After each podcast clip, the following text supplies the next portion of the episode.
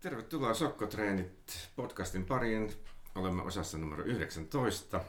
Tässä on ideana se, että Tomi Narvalle ja Kimmo Räntilä, se olen minä, maistelemme viinejä sokkona ja koitamme keksiä tämä tällä kertaa. Minä tiedän, mitä lasissa on, Tomi ei. Ja Tomi nyt sitten koittaa keksiä, että tietämättä viineistä nyt kauhean paljon etukäteen, että mistä on kysymys. Nyt on vähän eri formaatti. Nyt on nimittäin käsittelyssä sen verran erikoinen rypäle, että olisi Tomille vähän epäreilua laittaa niin täyssokko päälle. Nimittäin nyt keskitytään Vermentino-rypäleeseen. Tämä on semmoinen rypäle, jota noin 7000 hehtaaria maailmassa on. Se on sentään merkittävä rypäle, mutta ei kuulu näihin kaikkein yleisimpiin. Rypäleellä on 43 synonyymiä. Tärkein on varmaan rolle, jolla se tunnetaan Etelä-Ranskassa. Piemontessa se on nimeltään favoriitta ja Liguriassa sitä sanotaan pigatoksi.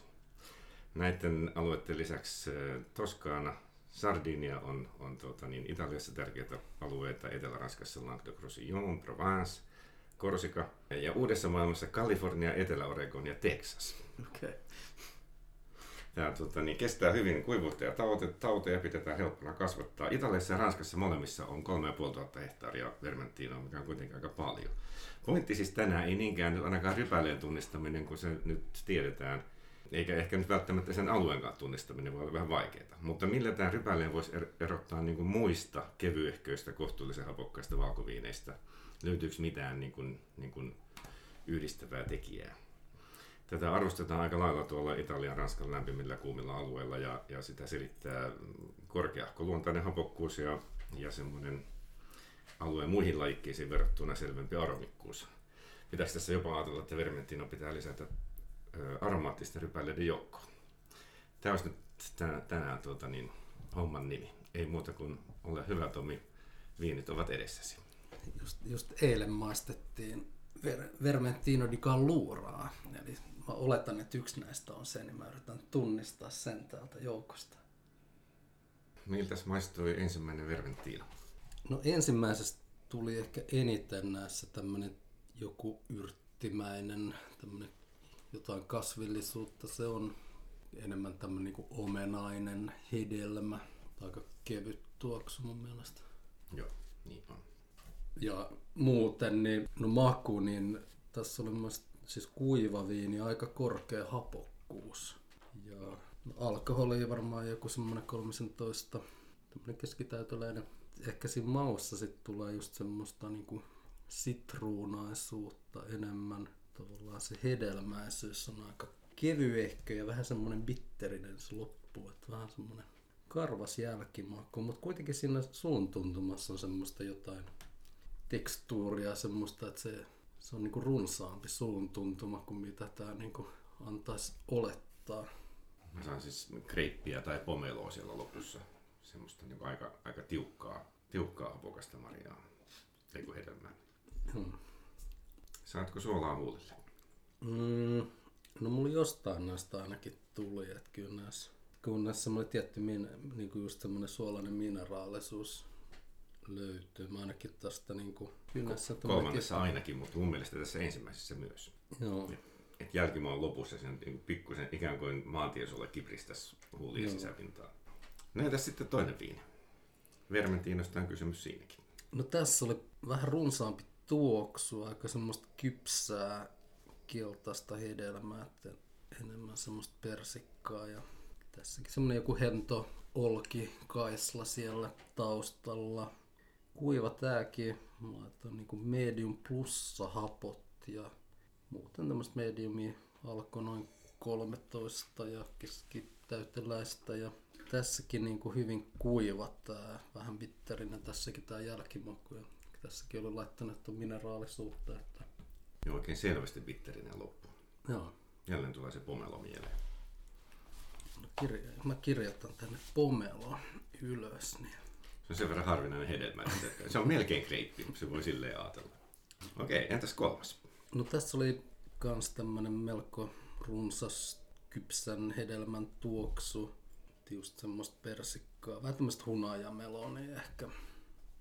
Jotenkin vähän semmonen niinku tavallaan tämmönen vähän paahteinen tai kermanen tuoksu jotenkin, että voisi melkein tuoksun perusteella arvelisin, että jotain hiivasakan päälle kypsytystä on saattanut tapahtua. Näin, näin varmasti on.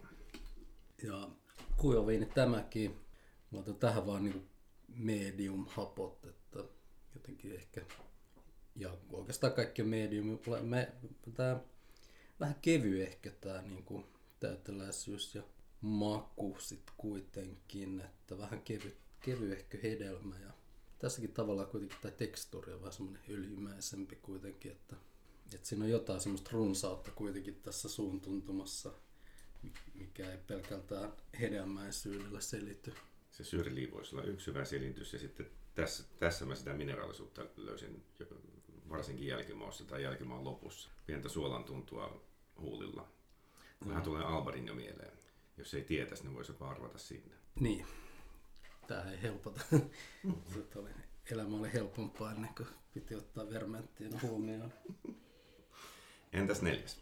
No neljäs, niin kuin väri on vaaleampi selvästi kuin näissä muissa. Että aika tämmöinen vetinen ja tässä on aika voimakas tämmöinen raikas, ruohomainen tuoksu. Ja tuoksun ja tässä vaiheessa olin ihan aivan varma, että tässä on Sauvignon Blancia lasissa.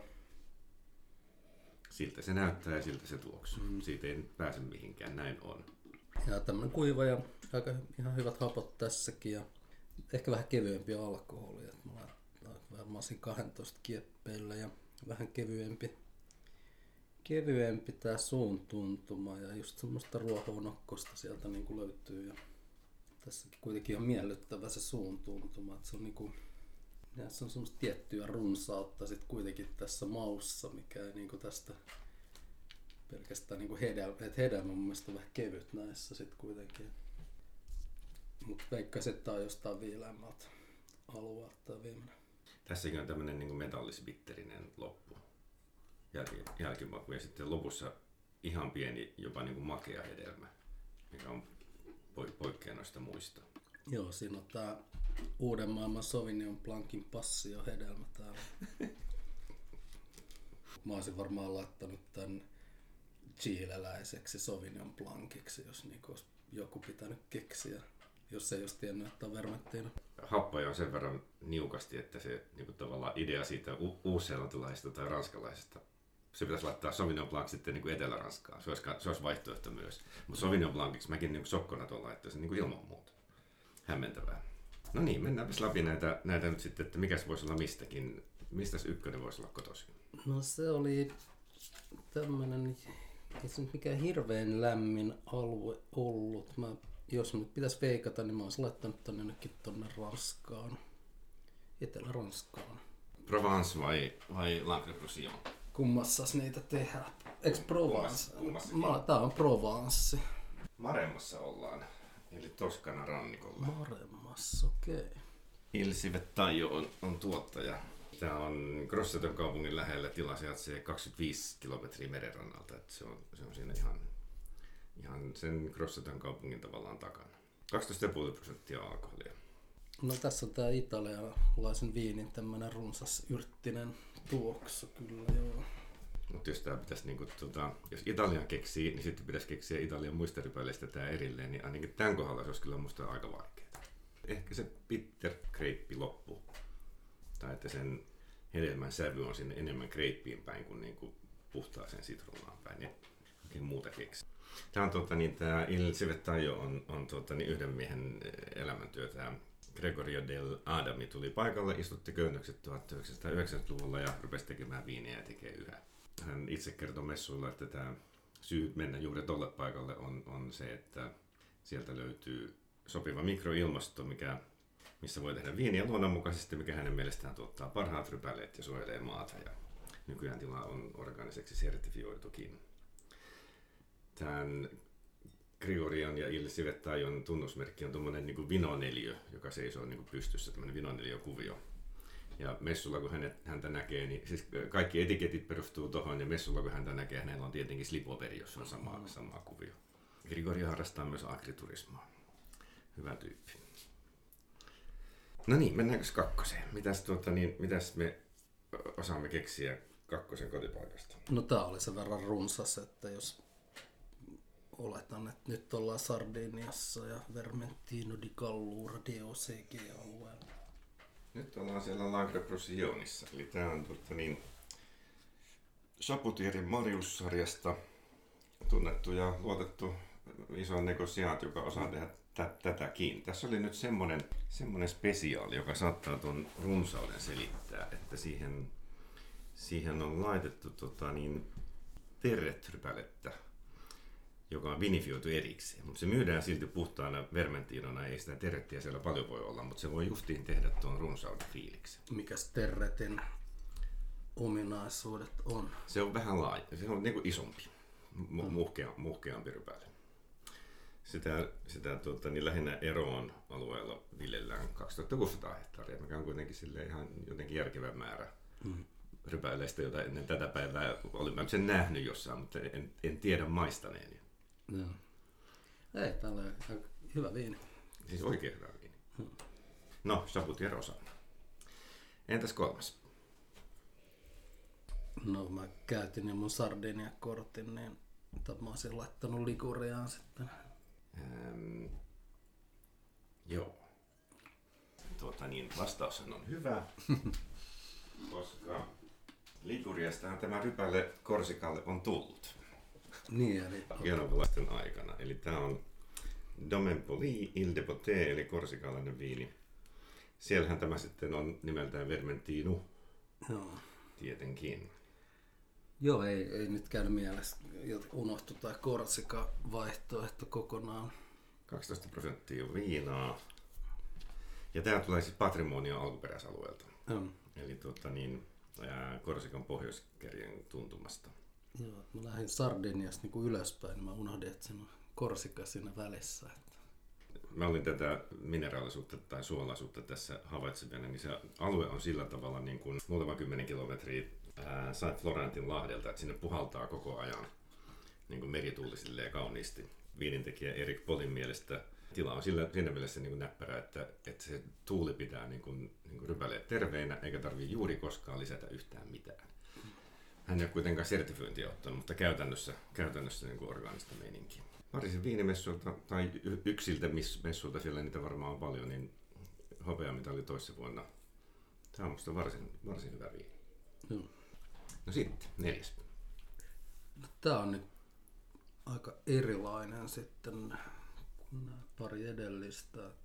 Mä olet- olettaisin, että jossain niin viileämmässä paikassa ollaan, niin missäs niin kuin, mitäs meillä oli vaihtoehtoja, missäs Vermenttiin on? No Texas, Joo. Oregon, Joo. sitten on Sardinia, Korsika, Toskana, Liguria, Piemonte, Languedoc-Roussillon, Provence. Siinä ne sitten melkein niin kuin on. Kyllä mä melkein Piemonteen sitten lähtisin tämän kanssa. Jos nämä oli ne. Veikkaisin Texasista voisi kyllä melkein. Mä oletan, että siellä on niin kuuma, että ne ei kypsy ne rypäleet. Ää, Provenceissa ollaan, Domaine de Rosset, mutta tämä on 100 kilometriä rannikolta vähän ylempänä. Eli se varmaan selittää sen, sen fiiliksen. Palstan tai tilan nimi on, on Le Coquelicot. Oikeasti se on Le Coquelicot. Domaine de Rosset. Ja 13 prosenttia on alkoholia tässä. No, aika jemmattu hyvin sinne toi. Ranskalaisen viinioppaan ammattimaistaja sanoi tästä viinistä, että aromaattinen vermenttiina. Mm. Onko tämä nyt aromaattinen? No, siinä on se semmoinen pistävän ruohomainen aromi. Se ei tule mitenkään kovin laajalla rintamalla sieltä, mutta Suussa paksu ja pitkä, sanoo ammattimaustaja. En, No, no, en, mä en ainakaan, ei. ehkä ollut eri vuosikerta. ei, mun mielestä nämä kaksi edellistä oli paljon runsaampi. Selvästi runsaampia, joo.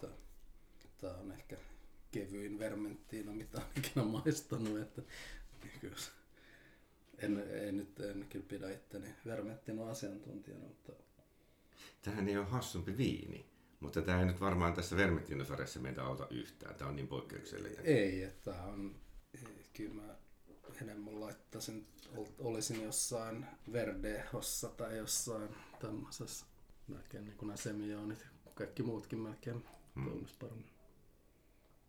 Nyt kun se lämpiää, niin onhan siinä semmoista pientä kukkeutta.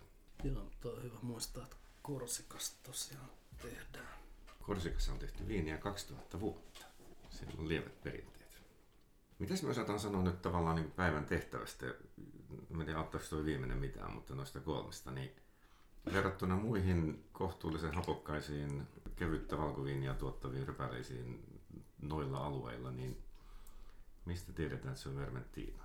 No mun mielestä se just tää sun pomelo, just tämmönen bitterinen loppu ja mun se hedelmä jotenkin kevyy, kuitenkin suun tuntumassa on yllättävän kevyt se hedelmä siinä ja kyllä sieltä tulee sitä jotain tämmöistä yrttiä kasvillisuutta löytyy, että kyllä niin just, että Alvarin on paljon hapokkaampi sit mun mielestä kuitenkin ja On, raikkaampi. on.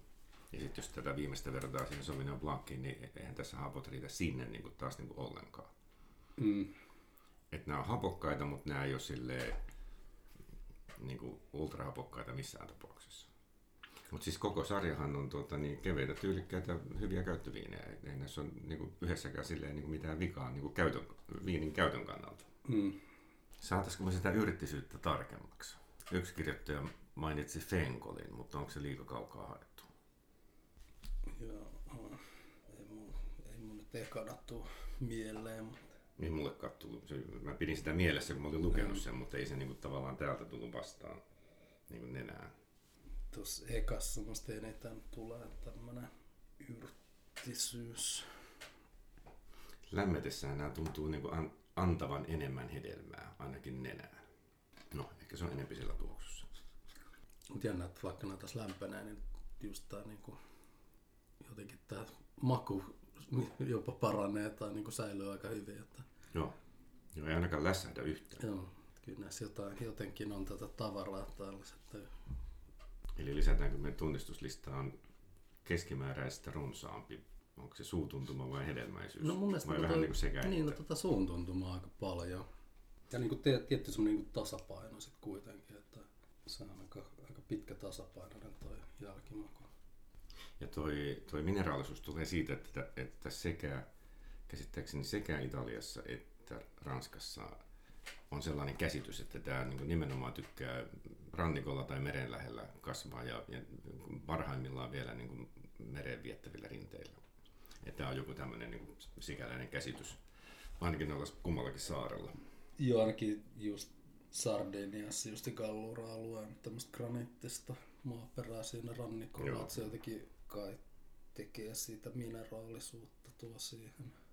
No niin, eikö me nyt viisastuttiin vähän sen tämän Vermentinon kanssa ihan kauhean varma fiilis tämän tunnistamiseksi. Sokkona ei nyt vielä kyllä tästä testingistä tullut. Se on varmaan suuri määrä vermenttiinoja, mitä on kerralla maistanut. Se ei, ei tule kahden usein vastaan kuitenkaan. Ei ainakaan tällä tavalla. Mm. Ei. En mäkään, siis se on, tuottajalla on aina se yksi ja sen sitten maistaa siellä muiden mukana ja siinä se menee. No, Joo. Ei muuta kuin seuraavaan kertaan. kyllä, jatketaan.